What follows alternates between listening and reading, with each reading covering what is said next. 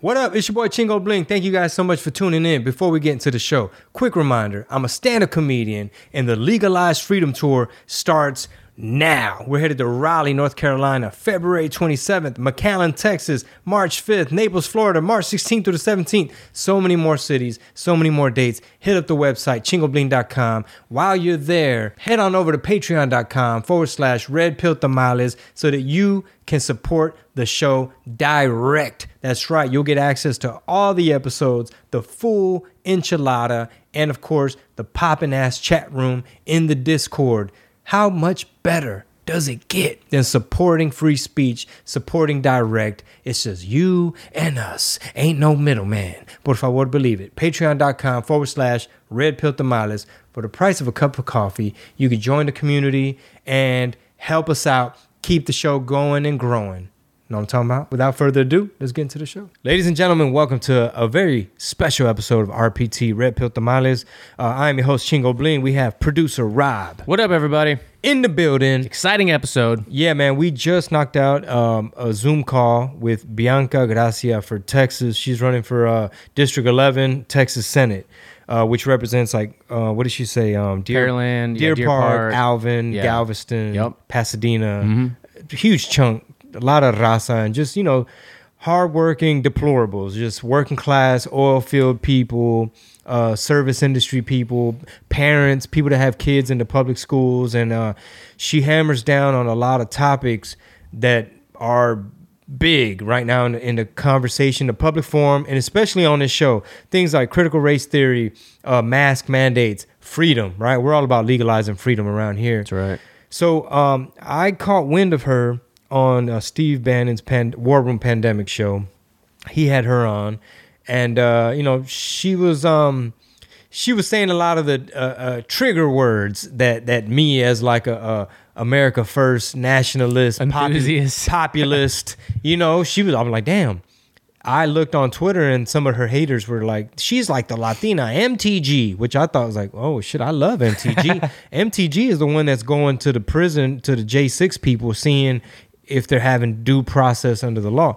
So what do you think, Rob? How do we set this up? Dude, it's just a really good episode. I mean, she is as grassroots as it gets when it comes to running for office, a big office, any office, honestly. And uh, she explains how she could potentially and will, in her mind, and I think so too, make history when it comes to uh, the victor. Early voting is going on now until the first. If you're in H Town, if you're in the Pasadena, what is that, southeast area? March 1st is election day. So if you're going to wait till election day, either way, get there now, get there on the first. But I like the messaging, man. I mean, I saw the ad. I sent you immediately, like five seconds later, the counterpoint to her uh, video, which was from whoever it was. Yeah, she's getting a lot of heat. Lot Getting of a lot of heat. If you didn't see the ad, we're gonna post it on Instagram. We'll we'll, we'll you know post it everywhere. Uh, I Like, what are y'all's thoughts? yeah, what thing. yeah. exactly? Well, I'll post one of those. But I I enjoyed the messaging. I can appreciate somebody who sounds really convincing and that already that also sounds like they believe what they're saying. They're not the uh, person that's being paid to kind of just regurgitate the talking points to the people. Yeah, and uh, I'm not someone who just quickly endorses people and just comes. You know what I mean? Not Like, everybody gets a cosign. Yeah, I don't. I don't like. I don't like pulling out my pom poms for politicians and stuff like that. Uh, but as she's gonna explain, she's just been involved in the community for a long time. Whether it's like, you know, PTO. You know, she's a mom. and just involved in the community, and she's not running against any Democrats. Yeah. which is odd. I don't know how that works. And it's mainly like, like she said. I'm up against a handful of Republicans. One's going to be like a, a business community guy. One's like an oil industry guy. One's the incumbent guy with big donors and big money. Yeah. Um, I appreciate the grassroots method of going out, shaking hands with at the barbershops and Sound put- like you. yeah, it, dude. Honestly, I really feel like my biggest takeaway. You need to get back to it. I feel like I've been slacking because, for example, um, usually when you campaign something traditionally in in in, a, in my field, it'd be like you have an album coming out. It'd be like August fourteenth. Don't forget, you know, they can't deport us all or something like that, right? That was back in the day. Uh, let me make it, y'all. Don't, don't hold me to it. Hey, hey, hey, I'm Texas first, America first. hey, hey, hey, hey, hey, you know, I didn't, I didn't know what, what the Democrats were doing. But anyway, I didn't know I was being sold victimhood. Anyway, um, basically, I'm inspired because as it is, when I campaign as a comedian, I'm taking almost like a politician's approach, meaning like I want the pull-out stand with the QR code. Right. And why do I name my tours uh, Freedom of Speech Tour and Legalized Freedom Tour? Because yeah, I'm up there talking shit and I'm telling jokes, but the underlying thing that I'm concerned about, just as a parent, as an American, as a taxpayer, is kind of like, hey man, don't let them hit you with the okey doke and sell out America from under you. Like there's a lot at stake. We're we're really close. I, my theory is that they're trying to turn us into third world country, Right. man.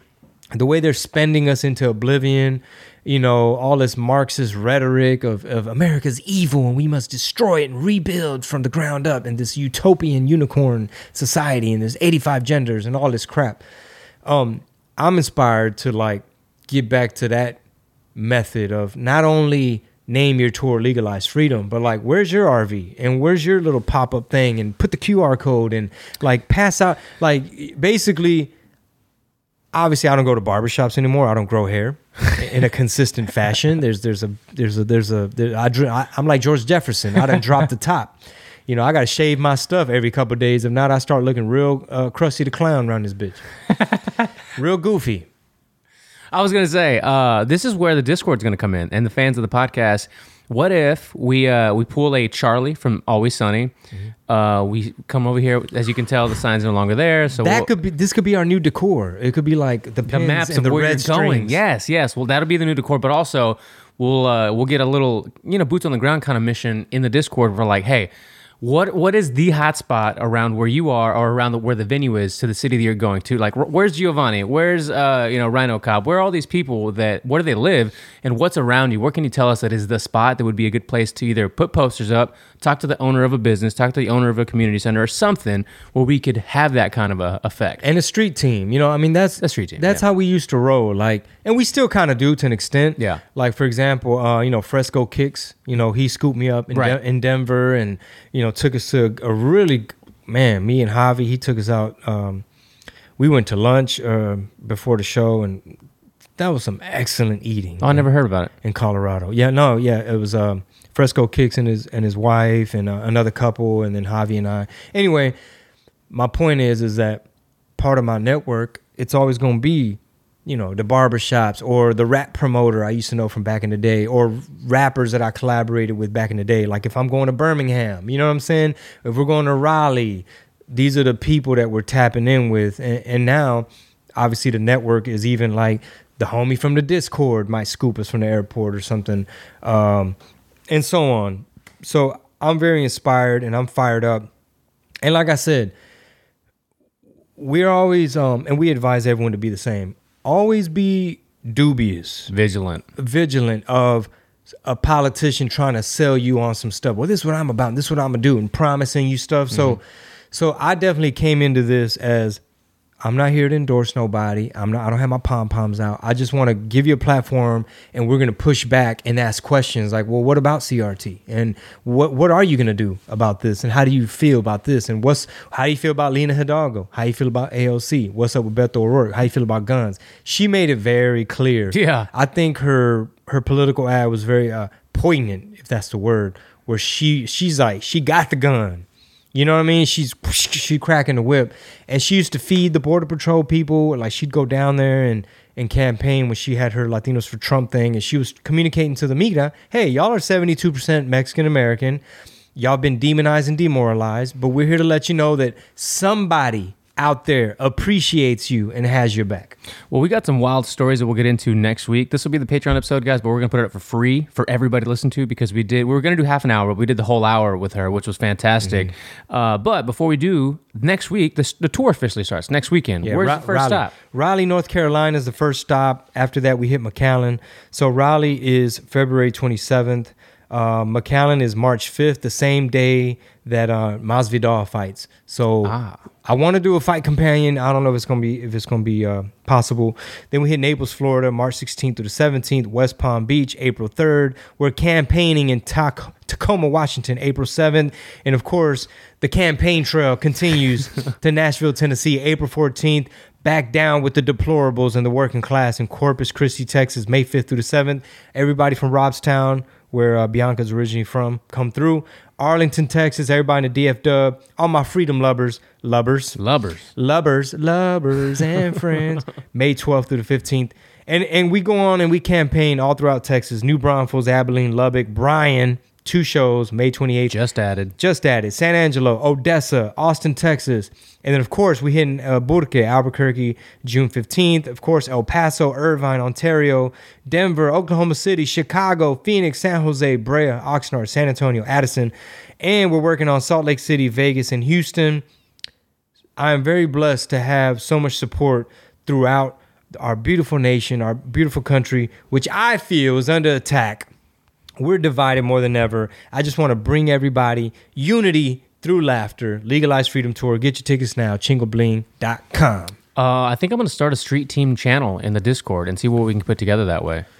Yeah, it's a good idea, man. Um, you know, it's almost like our war room. Like we we want a successful tour. We obviously don't. Not only do we want to like have a packed house and sell it out and everything, but it's it's like I ain't getting no younger. Yeah. I- I'm 42. I'm not trying to tour forever, my entire life. We want to make an impact and let it be known and and and display skills on stage. And you know, we bring a hell of a cast, a hell of a show, and uh, we you know I'm turning down movie roles or, or auditions. I'm turning down movie auditions because you know, the tour comes first, the campaign comes first, the podcast comes first, the stuff that we're able to control. And we don't want to be at the mercy of Hollywood. Yeah, man. Well, everybody have a good weekend. Enjoy the episode, and I guess we'll see everybody on Monday. Yeah, we'll, uh, of course, we're doing a weight loss challenge on the Discord. Uh, I don't know if I'm going to make the 10 pounds mark. I think Rob already did. You've already passed it, huh? Yeah, I'll, I'll be on point. I'll be right on point. I, I had family. We had family last week, and remember Dawn's sister and stuff. So I indulged a little bit, Mm-hmm. little but bit. I'm right on the mark. Perfect. So by tomorrow, Rob's going to be perfectly lost 10 pounds. Yep. I think I'm gonna fall short. I don't know what I'm gonna have to do. I'm filming I'm filming um content all day today, but I'll try to sneak off and at least hop on the treadmill or something. But uh, hey, stay encouraged and uh, without further ado, enjoy this conversation with Bianca for Texas. Bianca Gracia. So very interesting. I was listening to Steve Bannon, War Room Pandemic, and uh, and he had you on, Bianca Gracia, running for state senate and um and I was I was like, oh, okay. She's saying she's really uh she sounds very like MAGA because you got Republicans of all different flavors. You know, some just get along, go along with the get along. Yeah. A lot of them are glo- a lot of them are globalists. A lot of them say they want a tight border, but they don't do nothing. And it was refreshing to hear somebody cut to the chase, a signal, not noise, action, action, action, and um and then my sister, I sent my sister's um your ad, your political ad, right? With, the, with the whip and the vaqueros. Whoopsh, We gonna whip Texas back into shape. Whoopsh, No more indoctrination. Whoopsh. I loved it. I thought it was very. That was great. I thought it was persuasive, and you were hitting all the points that matter to to us. And um, and then my sister Dalila, she's like, like a little bit later, she's like, oh look, look who I'm with, and she sent the picture. I'm like, when was this? She's like, right now. Wow. I'm with her right now. And She's like, oh, she says she knows who you are, and she's down to you know come on the show, and here we are. And that was the longest Isn't intro. it great? I know it's so. Uh, that's us humans couldn't have done that. That was like so god, godly. She she literally rolls up on my RV, and she rolls down her window, and she has her phone. She goes, "Is this you?" She's pointing to my video, and I'm like, "Yeah." Is this you She with the whip? oh my she goes my brother just sent it to me. And so she's like oh my god. So we start talking and she's like can i take a picture with you? I want to send it to him. So when she gets out of her car and she comes around and uh, and then she starts a conversation about you know that she's in this group chat with everybody and she's like yeah. My brother's like Chingo Bling i can't wait to tell him. I was like wait wait what? Your brother your brother is Chingo Bling. And she's like you know my brother? I was like I, i've followed your brother. Yeah oh my god. I was like your brother is Ching-" i was like don't be messing with me right now. She goes no that's my brother. And i was like omg i was like wait wait a minute. He sent you this? She's like oh yeah you know blah blah, blah. so anyway it was it was just totally crazy how that all happened. And i was like man this is this is really cool. But yeah no when your question about maga um that's when i got politically involved just because of trump. So i co-founded latinos for trump and i founded latinos for america first So I've been in this in this game not really long, but since 2016. I got really politically involved. You know, um, I, I was just, I mean, I've worked in the private sector and the public sector, so I have some work experience. I'm also educated. I was actually the first out of seven brothers and sisters to actually graduate from high school and then go to college. You know, typical Hispanics, older brother, older sister, both dropped out at 15, got married. Each of them have six kids. You know, the typical Hispanic thing go to work, whatever. But no, not me. I had to be different. So uh, drew the line, mm-hmm. went to college and St. Mary's in, in San Antonio. And uh, and then everything after that, after me, you know, my brother uh, went to the military, to the army. He just retired after 22 years, about two years ago. And then uh, my sisters became a school teacher. My other brother became, uh, he went to the military again, and he is 100% disabled veteran. Mm-hmm and then my little sister's in the medical field. So everybody after me sought a profession, or we mm-hmm. first broke the line of that whole Hispanic mentality that that's all we can do is live off of welfare and produce kids, right? Mm-hmm. So anyway, I mean, I'm real proud of my brothers and sisters, but the reason I really started to speak out was because even after going to college and work, you know, and working for about 10 years, I did start, I stayed, I started staying home with my kids and became like a community activist, PTO, room mom, team mom, everything, little league, all the all the stuff in my community, HOA, the whole thing. And um, so I became really involved. And so, you know, for me, I wasn't really like paying attention to politics. But during Obama years, that's when I really started to wake up. So we were born raised Democrat. You know, that's all we knew. Yeah, that's what we are um, by default. The, yeah, by default because it's the party, you know, the working class, yada yada. And but during Obama, my husband, who's a police officer, was working his job, two extra jobs, and then on top of that, you know, we I felt like, and I was doing things, you know, as Hispanics, we find things, jewelry, fancy. I was doing all kinds of little, little things to make extra money. Mm-hmm. But I kept telling my husband, why is it that we're working harder but we're going backwards. And it was policies, but I really never paid attention to the policies. Mm-hmm. And so my my husband always voted Republican, but I was the Democrat. So that's when my eyes started to wake up and I, I had started a little business, but I couldn't get ahead because I had to pay too many taxes. Then if you pay somebody, then it was it was just a it was just too much. You never ended up making money. So it was really tough. And that, that's when I really started to wake up. So when Trump came along, his messaging, I was like, man, I mean, like he was just straight to the point and he didn't care. He just spoke out and he spoke what, what I thought, what I felt, but never, no one had ever expressed it.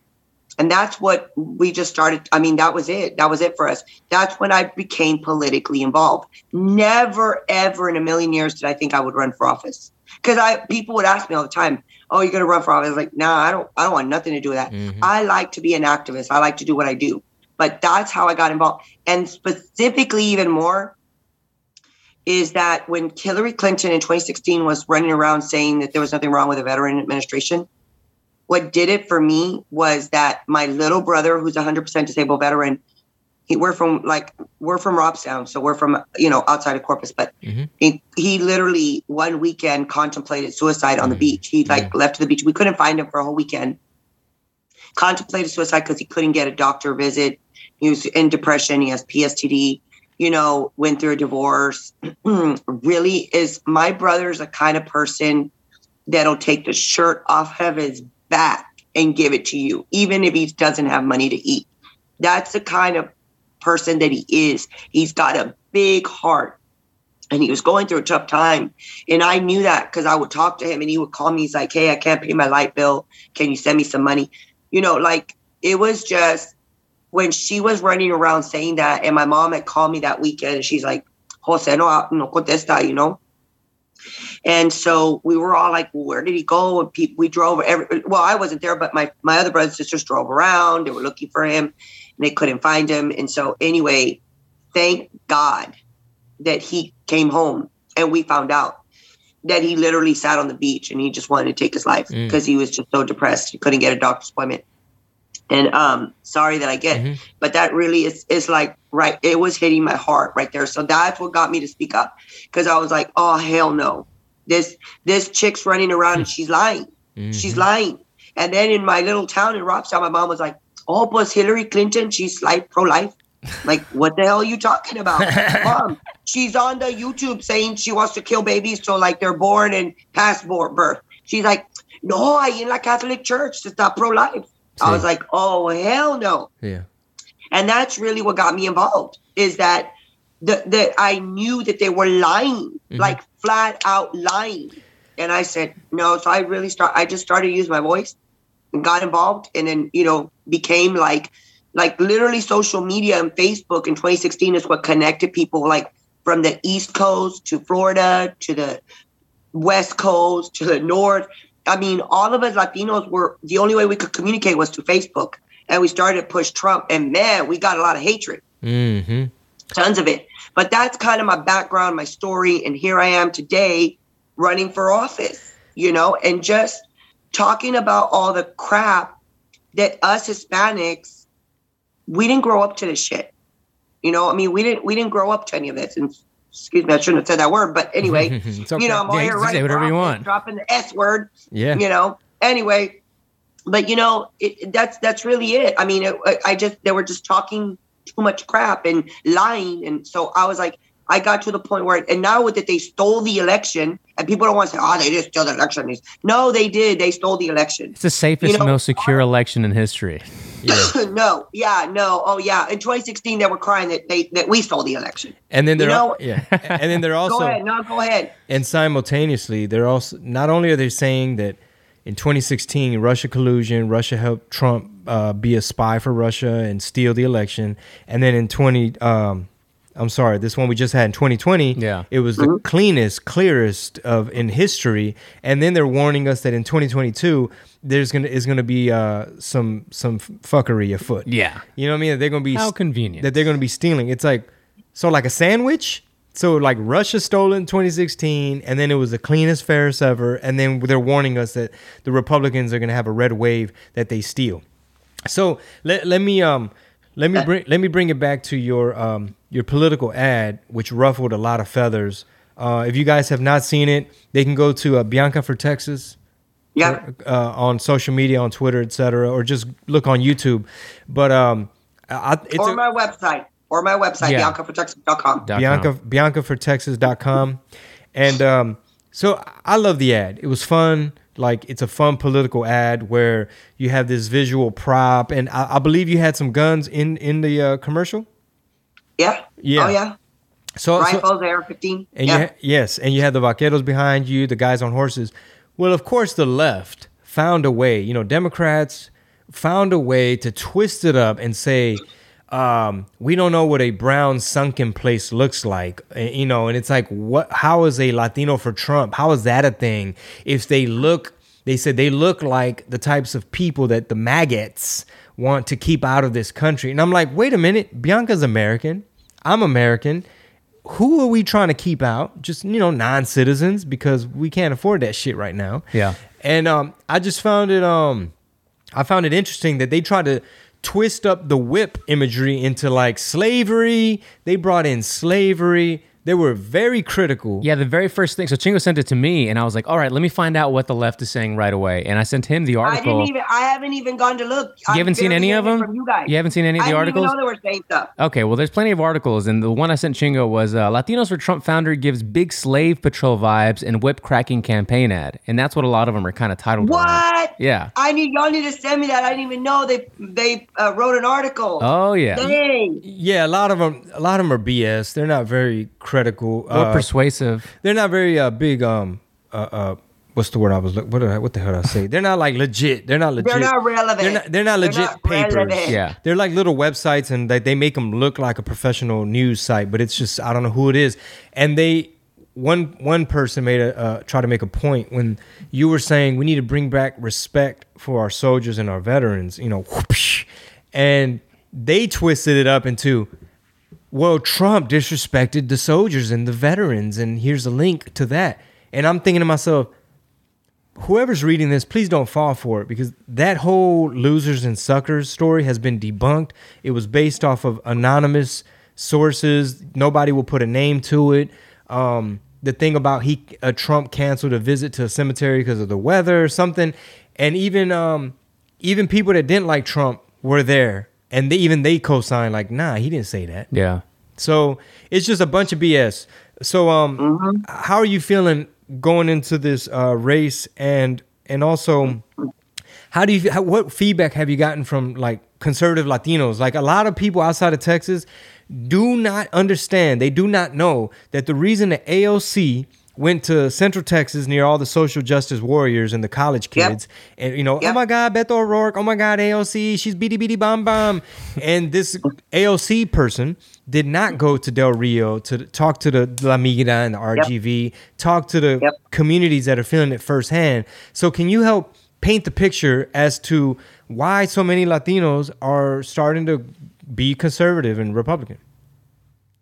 So again, you know, this is this is uh in 2016 when I got involved. Obviously, it wasn't popular, but through 2016, really, really going and doing outreach and engagement with the Hispanics. I mean, I've gone into some deep blue areas, and you're seeing, you know, this redness come out, right? That's work that I started back in 2016 when the Republican Party, because after Trump won, they hired me to be the Hispanic engagement director of the Republican Party. No Latina had ever been hired to do that. So I was like, well, where do I, where where am I going to go? Right? You hire me as a Hispanic engagement director. So I'm like, I'm going to RGV, and they're like, oh no, we don't go down there. Mm. What do you mean?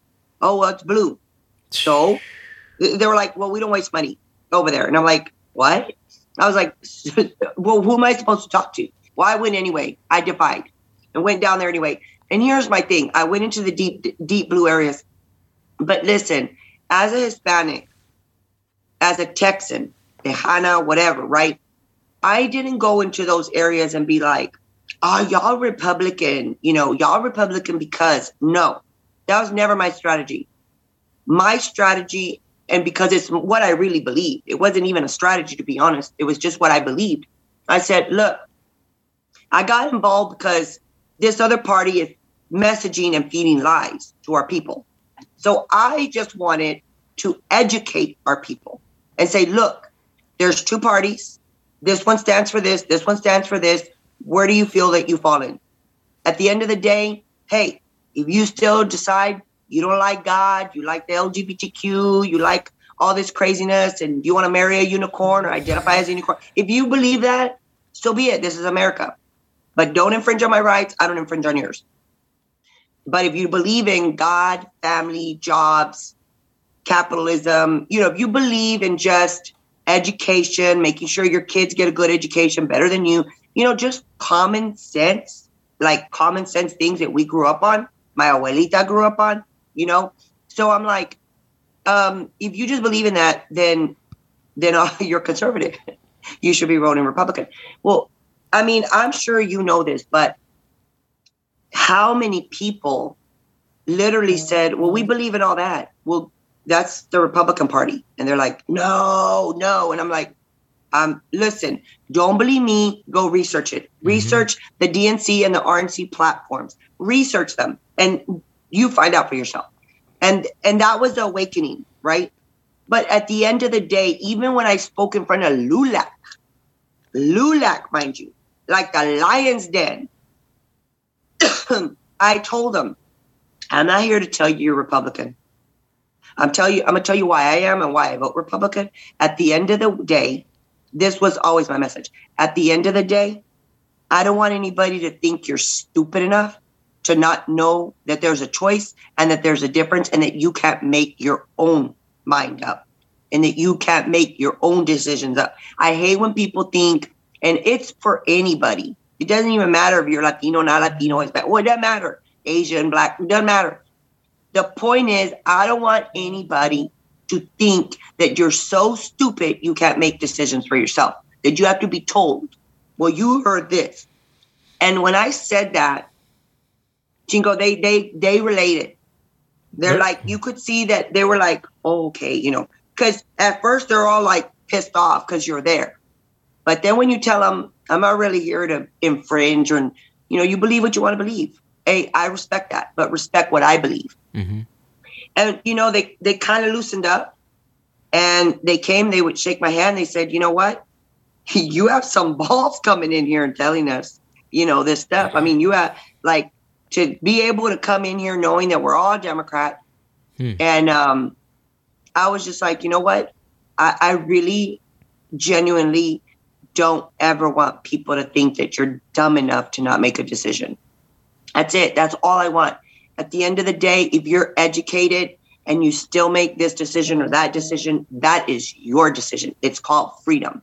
And there's where I started to gain the respect. It's all about, you know how our barrios are. It's about the respect.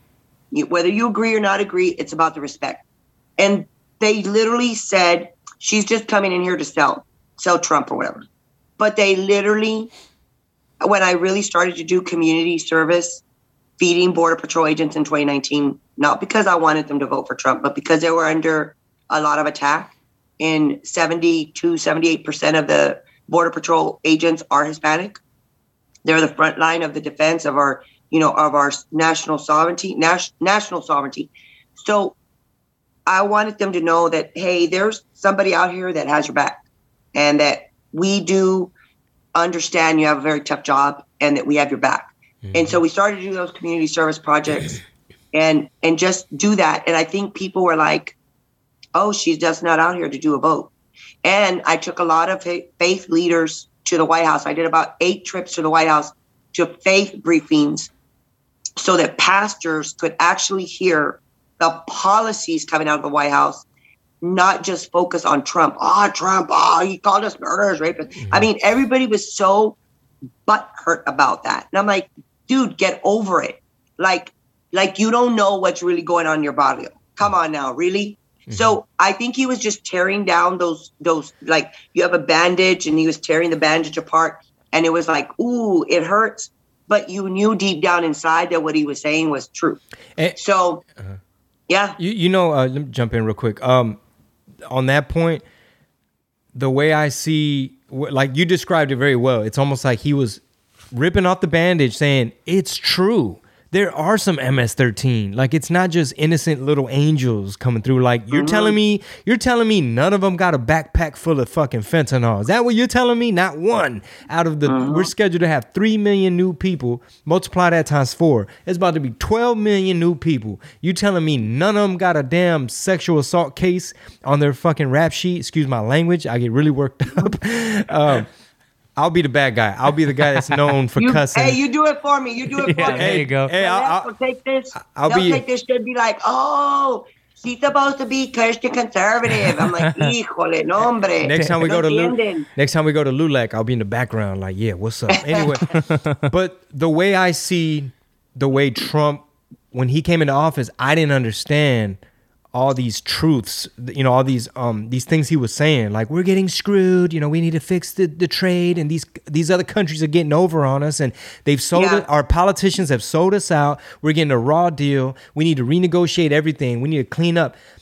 I look at it as if he he took a he knew like he had already taken a good look under the hood. Mm. It's almost like a house, right? It's like, bro, Yeah. you y'all got plumbing issues. This elect Yeah. this electrical is shoddy. Have you looked in the attic? The foundation's cracking. Yeah, y'all's foundation is cracking. You're not gonna have a house if y'all don't put up this fence. Put up some cameras, you know, fix this floor. You're about to have a leak. You're gonna have a flood. Y'all are misspending the finances of the house. And it- it's almost like maybe I just pray that maybe now, next year, and years to come, uh, Latinos, Hispanics, minorities, just Americans will be able to see what the Democrats are doing, what Biden's policies lead to. I mean, economically, the crime, demonizing and demoralizing the border patrol. They want to they want to abolish Yeah. ICE. The Yeah. border patrol is our front line. 72 Front line. 72% Hispanic. They've been demonized and demoralized. It, they're hanging on by a string. They're at odds with their upper management, who's running around with Mayorkas and DHS. Yep. He ain't doing shit. Yep. And I'm so worried that what we see with the Canadian truckers uh, in Canada, like the border patrol is gonna be like, do we all quit? Like y'all are pushing us up against a cliff, and it's y'all making it a, like a, a you or me situation. They're pro- you know what I mean? Like I just worry that they're gonna be like, okay, well, I'm gonna go get another job because y'all have our hands tied. We're just a receiving center. Like, okay, process all these people. Thank you, cartel, dropping off another Yes. hundred Venezuelans and thirty Haitians and people Yep. from all over the world. Um, so when you when you went down to the RGV, what was the uh, what was the response? Did you realize that it's not as blue as you thought, or were people receptive? So, well, yeah, no. Well, I started with faith leaders, you know, first, and then business leaders because I I did little roundtables. I wanted to get their what what's the ground, you know. My uh uh uncles, I have family from Pharr McAllen Mission. So as a little girl, my mom went down there because my her older brother, my tío Nene, lived in So we would go down there, and then my other deal on 281 would sell fruit. You know, the little fruterias on the side. When I was little, I was like two, three years old, four years old. So that was a very a territory that was dear to me. So my abuelita is buried in Pharr. So that's why I was like, you know, that's where the Hispanics are. Like, if you're going to change the minds or talk to people, you need to go right there to the front line and then move it all the way up, right? So I really went to go and grasp what they had to say, but then also to talk to them about the policies. Again, I would say, you know, I would show little slides and I'd be like, hey, this is on the this one and this one. I'd say, where where do you believe? Y'all believe in this side or what do you, you believe? Where do you side? They'd be like, oh, pues nombre aquí, right here. Okay, okay. And then I I I'd show them on the side. Okay, well that's the Democrat. They were like, I mean, it was like shock. Mm-hmm. And I'm like, how did y'all not know this? But you know how they not know that? Because nobody had ever gone to talk to them to tell them. Second of all, if you grow up in the community, in the barrio, and your parents and your tias and your grandmother, y, no, vota por Juan. Because nobody knows what Juan's doing. They just, ah, pues it's Juan, vota por Juan. You know, it's all about word of mouth. Juan, Juan, Juan, Juan. So you go vote for Juan, and you don't even know what Juan's doing and what he's voting for because you're just voting for Juan. So that was the thing is like, guys, either hold your people accountable because they're voting for stuff that we don't believe in, Mm-hmm. or you're gonna have to come to the other side, one or the other. Mm-hmm. But make make you got you have the power as a people. So when they started to realize that, they were like, "Oh, no, we can't vote for that. We can't vote for that no more." Mm-hmm. So they themselves, as community leaders, started to do their own educating, and I kept going down there to visit. They're like, "I hope that you know." They would tell me all the time, "I hope you didn't just come here just to like get." Our, I said, First of all, we're not in election season, so I'm not here to get votes. I'm just here to talk to you. And it, it relationships. It's about relationship building. but here's another thing that I've always said, and I talk about this all the time. Growing up, for me, you know, my dad used to take us to watch luchas. I didn't mean máscaras. Mm-hmm. Ahí viene Santo, you know? And you you watch MMA, you watch boxing. Lord forbid, I gotta say this, but I was a big Oscar de la Hoya fan. I mean, not anymore with what's come out, but I What- was what a happened? big Oscar What did de he la Hoya do? because I like boxing. I mean, all his crazy antics, you know. Oh, but what, what not? Well, yeah, no, no. In, inform us. Like what? What happened? What I missed? Is it? Well, well, yeah. So, like uh, growing up, we loved the fight. Mhm. Latinos. Mhm. I mean, even like, look, I tell gangsters, I'm like, yeah, look, okay, like Jesse Holguin, I've had this conversation. I was like, hey, when you were a gangster, like you knew that if you were getting beat down by 10 guys, did you just give up and cry? Or did you just keep fighting back even though you had 10 guys at you? He's like, nah, you're you're told you keep fighting back. You don't just give up.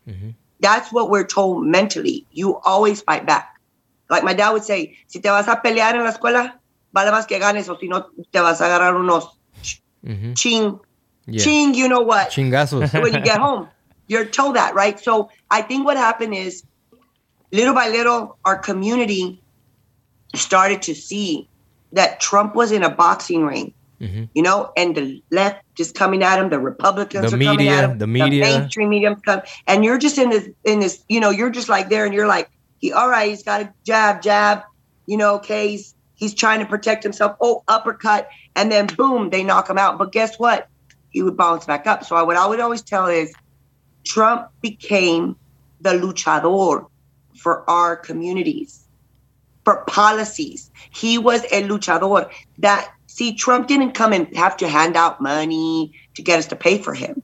He earned our vote because era un peleanero. And no matter how you came at him, he fought back and he never gave up. And that's what people can't understand. So our culture by nature has always been fighting. Something else I've been educating the Hispanic community. San Antonio has seven missions, the Alamo being one of them. If you go to the mission of La Espada, it literally talks about the Spanish monks who came here to preach Christianity to the Native Americans. They build these forts. That's what these little forts were built because they were building them to protect the faith. I'm like, okay, well, so I tell my parents, we were all born here. My grandparents were born here. But where did we really come from? Well, somebody migrated from Spain, mixed in with the Indians or Mexico. You know, there was a mixture. Mhm. And then that's how we became, you know, Tejanos, whatever, you know. And so, so I'm like, wait a minute here. Okay, guys, think about it. If our ancestors from Spain started migrating here and mixing in, we were in the fight building missions to protect our faith. Mhm. All right, take it a step further. You think that it was just Davy Crockett who was at the Battle of the Alamo? If you go back in history and read, there was Mexicans there that were taking up arms and fighting with a white man.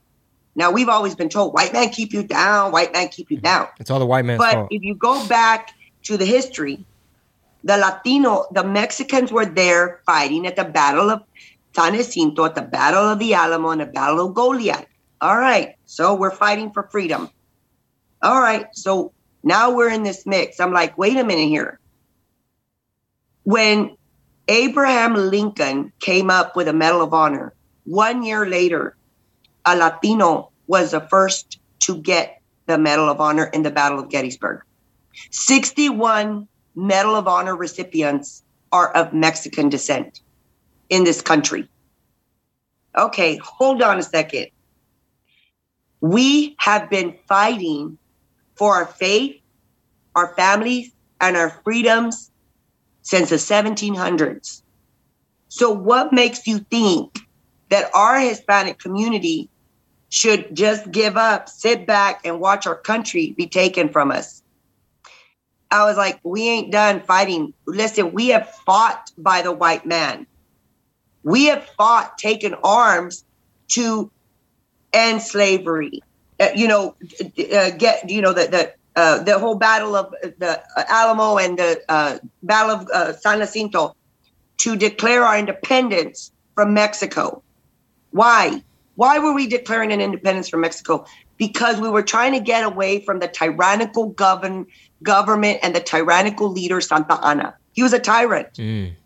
Okay, so I'm like, guys, I don't know what history, and I'm not a big history buff. I'm not. but that alone, knowing that my two brothers are veterans, my husband's a veteran, my father-in-law's a veteran. Uh, you know, I just know a lot of veterans. Mhm. My grandpa went to World War II. So I'm going, hold on a second. You know, we've been fighting for freedom in this country from the very beginning. This country is rightfully ours than anybody else's. And so back then, to me, they had told me, they said, El cambio viene de los Latinos. And we're seeing the movement now. But it had to start with leaders, it had to start with activists on the ground, messaging, educating our people, not saying, hey, you are this. No, mm-hmm. but saying, you got to, oh, hey, like Candace Owens tells them, free think, baby. Free think for yourself. Mm-hmm. Don't let somebody tell you what to think and what not to think. free think for yourself.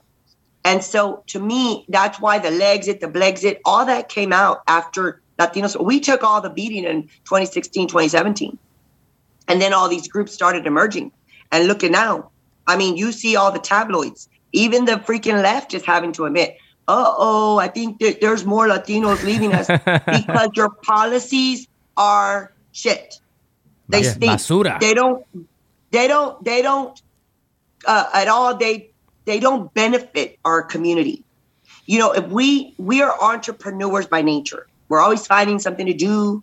We're hardworking people. Heck, this country's built been built on our ancestors' backbone. So I'm like, wait a minute here. Y'all got this whole situation reversed. Mm-hmm. So you're gonna lose your freedom real quick because we are losing. We are losing. So Latinos, we are the multipliers. We are the game changers and we're the history makers, and we always have been. And that's where you got to step up your game.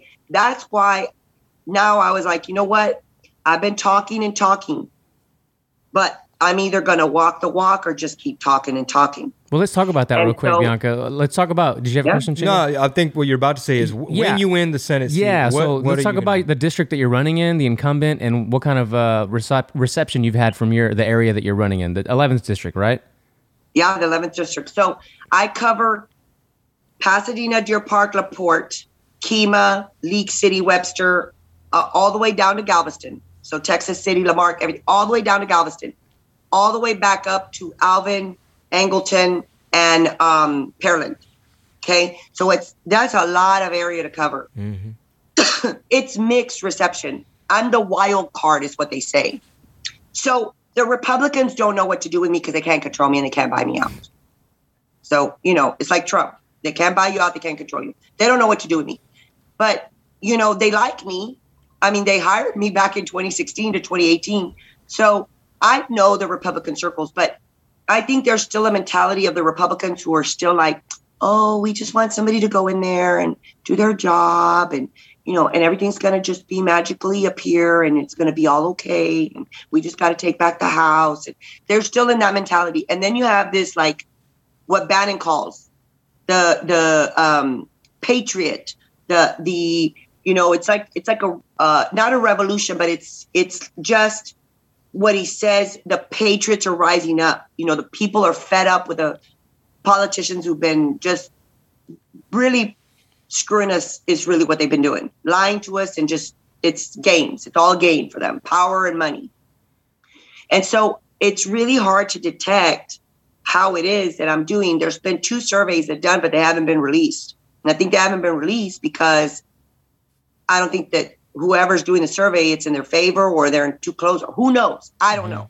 So i've got the establishment i call him establishment now because he's been he's got the money. He's the oil oil guy and he's got the money. He's probably already ditched, dished out uh i don't know what six million? Three to six million dollars already is what he spent. Okay? That's a lot of money for a seat to pay seven thousand dollars a year don't you think so i'm like okay establishment backed up by lieutenant dan patrick that says it all trump endorsed him why because he bought the endorsement $250,000 is what he's paid for it, probably more, but that's one link that we already found where he wrote out a check to Trump for 250,000. The other guy is the RNC committee man. Really nice guy. There's nothing wrong with him. I mean, he's he's he's legitimately conservative. He thinks like us, but they're not fighters. That's what the problem is with these people. And the third guy I'm running against is the business guy. Again, all these guys are conservative. Okay, they are but they're not fighters. They're not going to go in there, buck the system. And look, don't tell me you're going to fix the border and you're not fixing the border. Don't tell me I got to sign and give you permission to spend $2 billion and we still got 3 billion illegals in. And all you're doing is opening up more centers to host the illegals, giving them more interp- interpreters, opening up more courts to process them. And all you're doing is catering to the illegals. You're not securing the border. So to me, I'm like, nah, uh-uh, it, I'm done playing games. So I'm really, they call me the wild card. Now, there's been people in my campaign that said, oh, she's just doing this to get the Hispanic vote. No, I ain't trying to get the Hispanic vote. I'm trying to get everybody's vote. Mm-hmm. I'm trying to earn their vote. I'm not buying their vote. I ain't running around handing out 10, 15, 20,000 dollar checks so you can, you know, vote for me. I ain't doing that. So I'm totally grassroots. I really, this is what the thing is. Galveston has never elected a minority to office. Never. Okay. And so I got to overcome that. Um, second of all, you know, this, this actually, this district, actually, let's really go back. In the whole state of Texas, in the Senate, no conservative Republican, Latino or Latina has ever been elected to Senate. Latinos have been elected to Senate, but on the Democrat Party, mm. but never for a Republican Party. So, Chingo, we have like literally, we have, we can make history in my district by electing me to being the first conservative, constitutionalist, Christian female to office to represent not just my district, but represent all of Texas. Because, you know, I'm just going to represent my district. But at the end of the day, I have to advocate, write up, co sponsor, and, you know, pretty much push for bills that are going to really be for all of Texas, not just for my district, right? It's got to be for all of Texas. So here we are. Hello? Uh oh. Uh oh. Sorry. Oh, there you go. Mm-hmm. I think that we have the opportunity, yes, as Latinos, to get to the polls. You know, our electricians, our plumbers, the working class, the truckers, you know, people who just want to be left alone. You want to go to work. You want to put food on the table.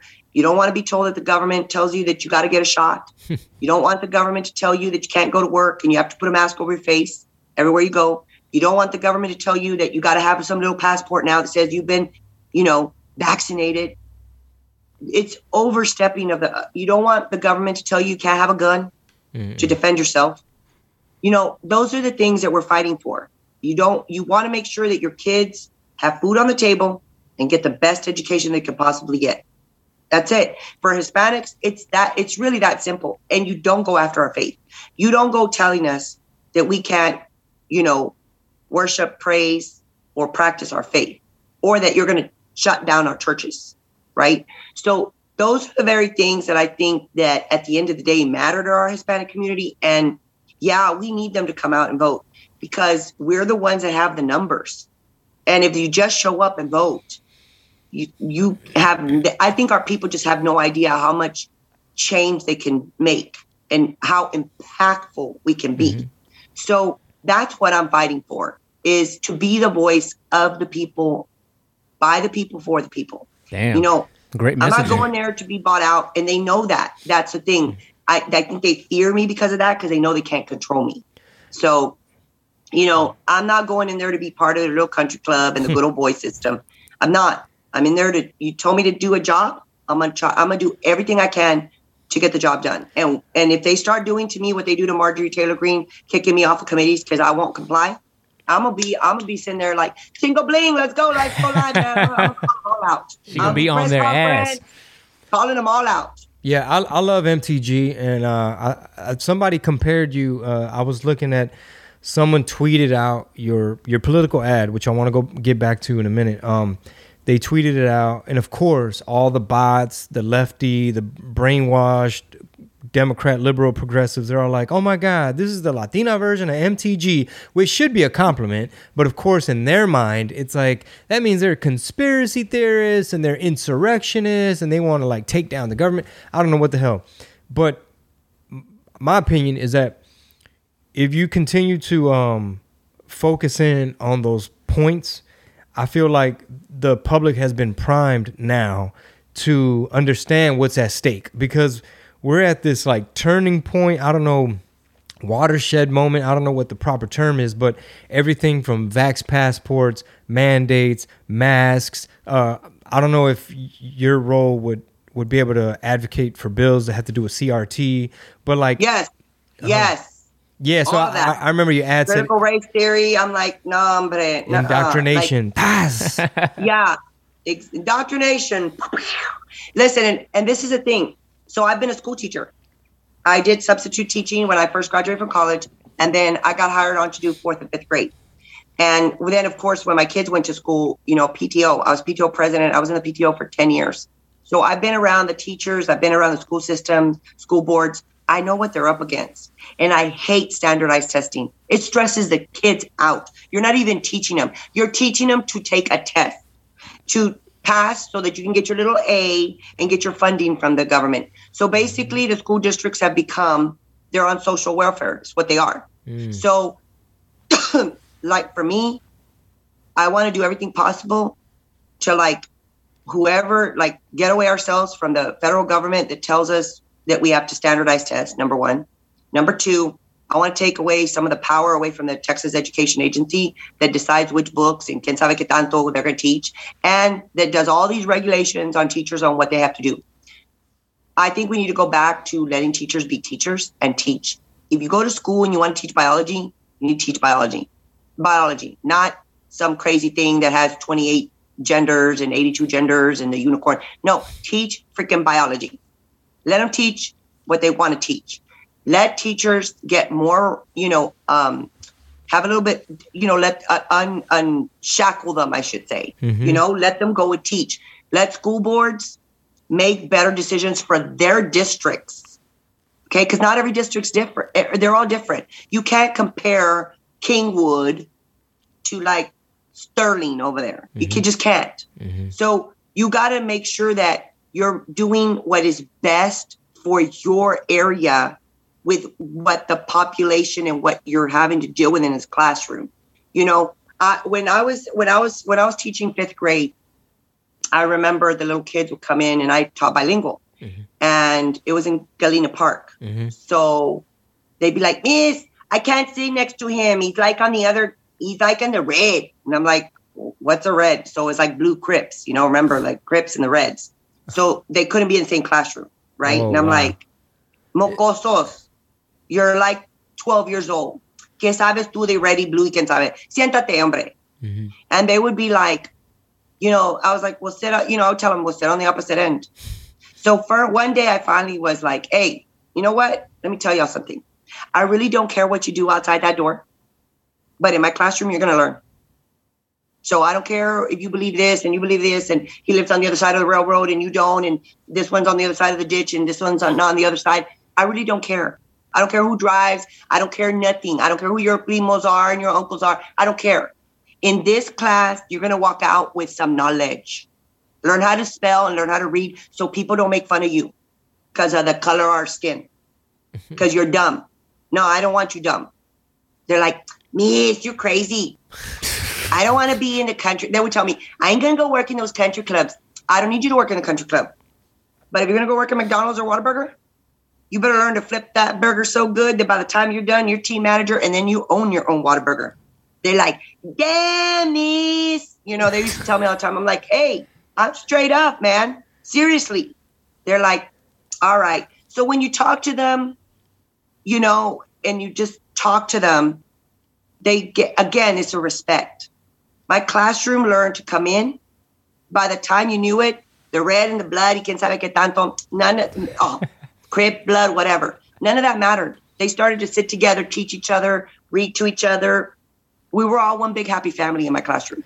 Oh. but they left out of my classroom knowing a little bit more and the ones that couldn't read i pair them up with people who could read better and to, to help them along the way.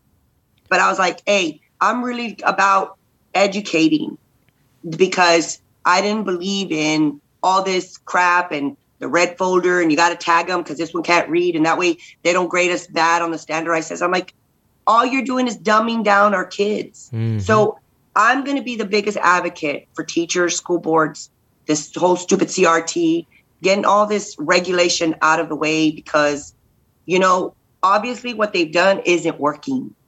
So we got to go back to going to what did work, you know, and that's that's going to be the thing. So that's just who I am. So uh, straight up stuff for me. Um, I want to ask you this: What would you say to someone who believes that um, Latino Republicans are sellouts. Uh, if you're Latino for Trump, you're a sellout. If you- If you're brown, you're supposed to be Democrat. Uh, what do you say to those people? Well, I'm willing to buy you a round trip ticket to Venezuela, Cuba. Go be there for about six months. You won't last six months, but go be there for a couple weeks at the most. Let me think, let, let me know what you really think, and then we can talk about where, you know, about being a sellout or whatever you want to call me.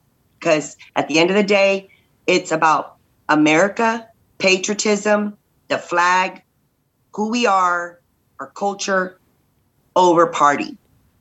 It's not about the party for me. It just so happens that that's the only party right now that has the policies and the principles that I align with. So, as far as me worshiping a party or worshiping Trump, I co-founded Latinos for Trump because I believed in who he was and the messaging and how he fought for us. I wasn't about, oh, I'm gonna idolize Trump and oh, I'm gonna go follow him around. I'm in a cult. I'm not in a cult, and I no, it's it's just basic for me. It's just common sense. It's unfortunate guess that that's this isn't common does, sense. right? We grow up with common sense. Yeah, but a lot of this isn't. uh, We say that all the time. The, jokingly, the show is Red Pill Tamales, aka the Common Sense Show. But a lot of this stuff just isn't common sense, and it's it's going to be interesting to see how your message is received by the the larger population, and if we can really turn things around. yeah, because a, lo- a lot of. Uh huh. Go ahead. Uh, no, well, I'm hoping that you all here on your show, Common Sense Show, that you all here, um, you know, you have an audience, and that I'm sure that you have followers in this district, and if they hear you and hear your message, I hope that you tell me you that I have your support, so that other people know, you know what, if Chingo Blings, you know, if he's supporting her, then we support her, right?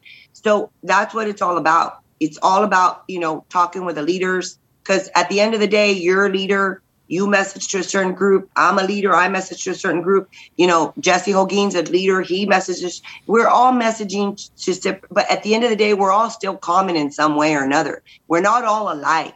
I ain't trying to be no sheep following everybody.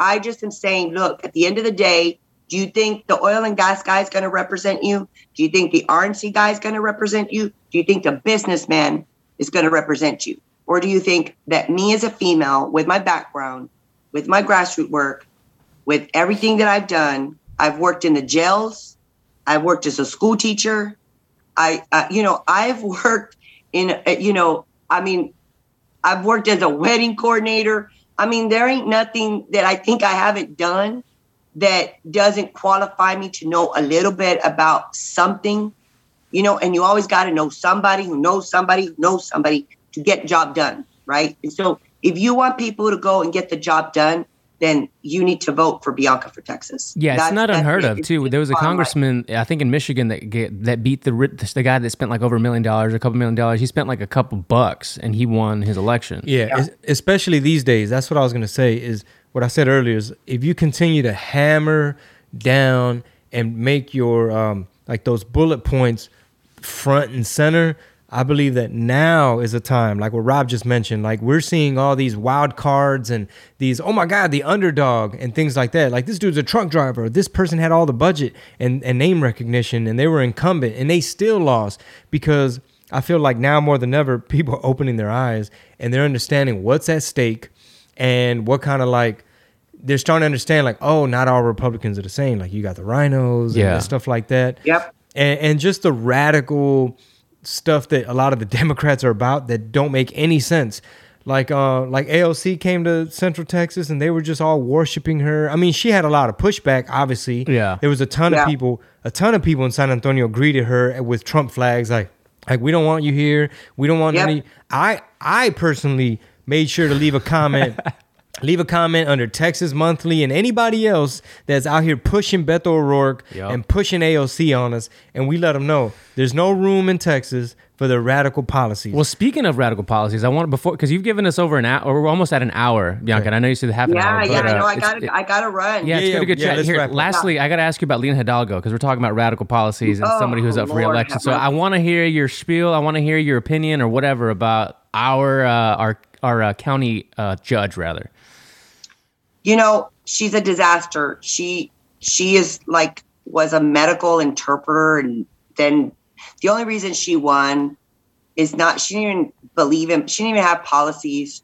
She wasn't even an activist. She wasn't even politically involved. She the only reason she won is because of the bet the wave. You know, and this is a thing. I want to applaud Hispanics who get into office, but not with their stupid policies that are radical left, progressive, Marxist, communist agenda. We, at the end of the day, don't believe in that. Whether you're Hispanic, whether you're Asian, black, white, I don't care. You, we just don't believe in that. So it's a shame that we cannot applaud her. Her decision making has been horrific. It's been horrible. I don't see her at all as someone who people need to idolize and be like, oh, we want to grow up to be like Lina. No, please do not grow up to be like Lina. Okay, do not. So my message to AOC was it just so happened that my ad came out the day after that she left Texas. So I said she was running around San Antonio saying she was going to flip Texas. I said, nah, we ain't going to flip Texas. We are going to whip Texas back into shape. And that was my message back to her. It was just a perfect timing. So um, it's really what I believe in. And yeah, you know what? I, I really thank y'all for, I, I love that I met your sister and I really thank you because I think your audience is important and they need to hear my message. And if they're in my district, they need to come out and vote. They have till the 25th of this month and they have March 1st, the day of election. Yeah, early voting And, is going you know, on now. I'm asking for people to come and help me make history in the state of Texas. And, you know, not just because I'm a female and a Latina, but because I am a con- Christian conservative constitutionalist. And I want to go and represent this whole state of Texas. And you know what? The other thing is, I'm the left's worst nightmare, but I'm also the Republicans' worst nightmare because they can't control me either. So, you know, that's just really my message. It's just that it's not hard. It really isn't. So we need problem solvers, not problem makers in office. So this is this is a chance. This is it. So I'm really I I'm feeling good about it though. I will tell you, I've claimed my victory when I went and signed up. I said I'm winning, and uh, of course, you know the media was like, no one ever declares that they've won without a ca- ballot cast. I'm like, hey, God told me I was winning. I'm winning. Mhm. I mean, what am I gonna do? You don't walk around and be like, oh yeah, I'm gonna lose. Who does that? like you, if you're gonna sign up for something, you're gonna go in there as a winner. Hey, You show me show me a good loser, and I'll show you a loser. boxers- No, what? Think about it. You think that the, when the boxers are sitting there training, that they're like, oh man, yeah, I'm gonna train to lose. Yeah. No, you train to win. You go in there with a mentality, somebody's gonna go down, but you go in there with a mentality that it ain't gonna be me. I'm winning. So that's my mentality. I'm like, I already won. I'm winning. I'm winning. So that's what I tell people. I'm like, nah, I ain't got time for losers. I'm winning. So I think I really intimidate. There's no Democrat. Here's the other thing. There's no Democrat running in my district. So whoever wins this primary is going to be the next senator of Texas. So it's super important to show up now and vote. So I think I make them nervous. I got an RV, Chingo Bling, because I ain't got all this money, but you know, I got an RV. It uh it it's my little mobile office. We've been traveling with it with my signs. I roll up and literally they're intimidated. I'm like, you're the one that's spending all these millions of dollars in ads and commercials. You can sabe que tanto. And I over here roll up in my RV, and then it's raining, and I roll out my little. It's like this little cart that rolls out, Nice. and I'm underneath with my signs, and they're all getting wet, and I'm like, they're. I know what they're thinking. They're like, damn Hispanic chick, you know, rolling up in there. But anyway, that's that's just you know, I'm I'm loving it. I love being out out and talking to people. I'm a people person. Bianca Gracia for Texas on Instagram. She's whipping Texas back into shape. Uh, we want to see more of the RV. Please make the RV like like your um, like a almost like a persona, like a character. You know what I mean? Like we want to see the mobile office. We want to see you out there talking to these woke college students and whipping them back into shape. Yeah, I'm gonna I'm gonna be going live a lot more. I do have some roll some footage right now of us, you know, talking in the RV and then getting off in the RV and doing stuff. I just haven't we haven't pushed it out yet. So I think my media team is now gonna start. They want to they they're like, we need to make you a reality show. I was like a reality show. Yeah. But because literally I know so many people, like yesterday, they got footage yesterday. Um, Roosters, a big shout out to Roosters in Pasadena, my barber shop for my boys. And um, but you know, my guys work there and and uh, they, they actually have family from Robstown. I didn't even know. Anyway, like so we're all family. But I roll up in there and I'm like, hey, what's up? You know, and I like I like own the place. I walk in there and I go and I put up. I have this little uh, retractable sign that says I want to be your next Texas senator, and it's me holding the you know the sign, and it has my my platform and my QR code. And I'm like, hey, I'm putting it right here by the sign-in sheet. They're like, yeah, yeah. They're like, I'm like, hey, it's time to get out the vote. So I can walk into that location, then I can walk into another spa and salon where it's more quiet. And I'm like, hey, everybody, it's time to get out the vote, get out the vote. So I can literally, I'm a people person, so I can assimilate to situations and talk to people, you know. And so I think that's why, you know, my my my uh, state director Anthony Agüero, you know Anthony Agüero, Yeah. Border Network News. He's Okay, here yeah, with yeah. me. He's the Uh-huh. one filming right now. Perfect. And so he was uh he's gonna be he's like he was following me around yesterday filming and he goes, Man, these people like they really like you like legitimately, like like they're heartfelt. And I said, I've known these people for a long time. I've been their kids PTO president, I've been their team mom in little league sports. You know, I know them from whether they're doctors, teachers, business owners. I've worked for some of them. I mean, I just know people in the community. So everywhere I went, they were receptive and they're like, yeah, yeah. So I got these like little uh, removable stickers. So all the salons, like all the girls, they have this removable sticker I put on their on their mirror. So while they're doing hair, people, they, it's a conversation. Like, what's who's that? And you know, salons don't really. Who, who's the la- right? Who's the lady on the with the AR? Who's the lady with the whip and the AR? Yeah. Yeah, exactly. So they're like, there you go. So it starts a conversation. And I told them, I said, every customer you have sit in your chair, tell them to go vote. Every single one. Because if I have five salons and spas, each one, one spa has 50 stations, 50 people working there. Do you know how many people are going in and out of there getting their hair done? The other one has 20. The other one also has 20. The other one had like 15 or something. So each and every single one, and think about all the turnaround and the customers coming in and out. That's as I'm like- grassroots as it gets. Every single person in those places, I said, every single person that sits in your chair, you tell them to go vote. And they're like, hey, well, how do we know they go vote it? And I said, they get a little sticker. Tell them to come back and put it next to my sticker to prove that they vote. Um, they're like, that's a great idea. Yes, uh, I call this asymmetrical warfare, right?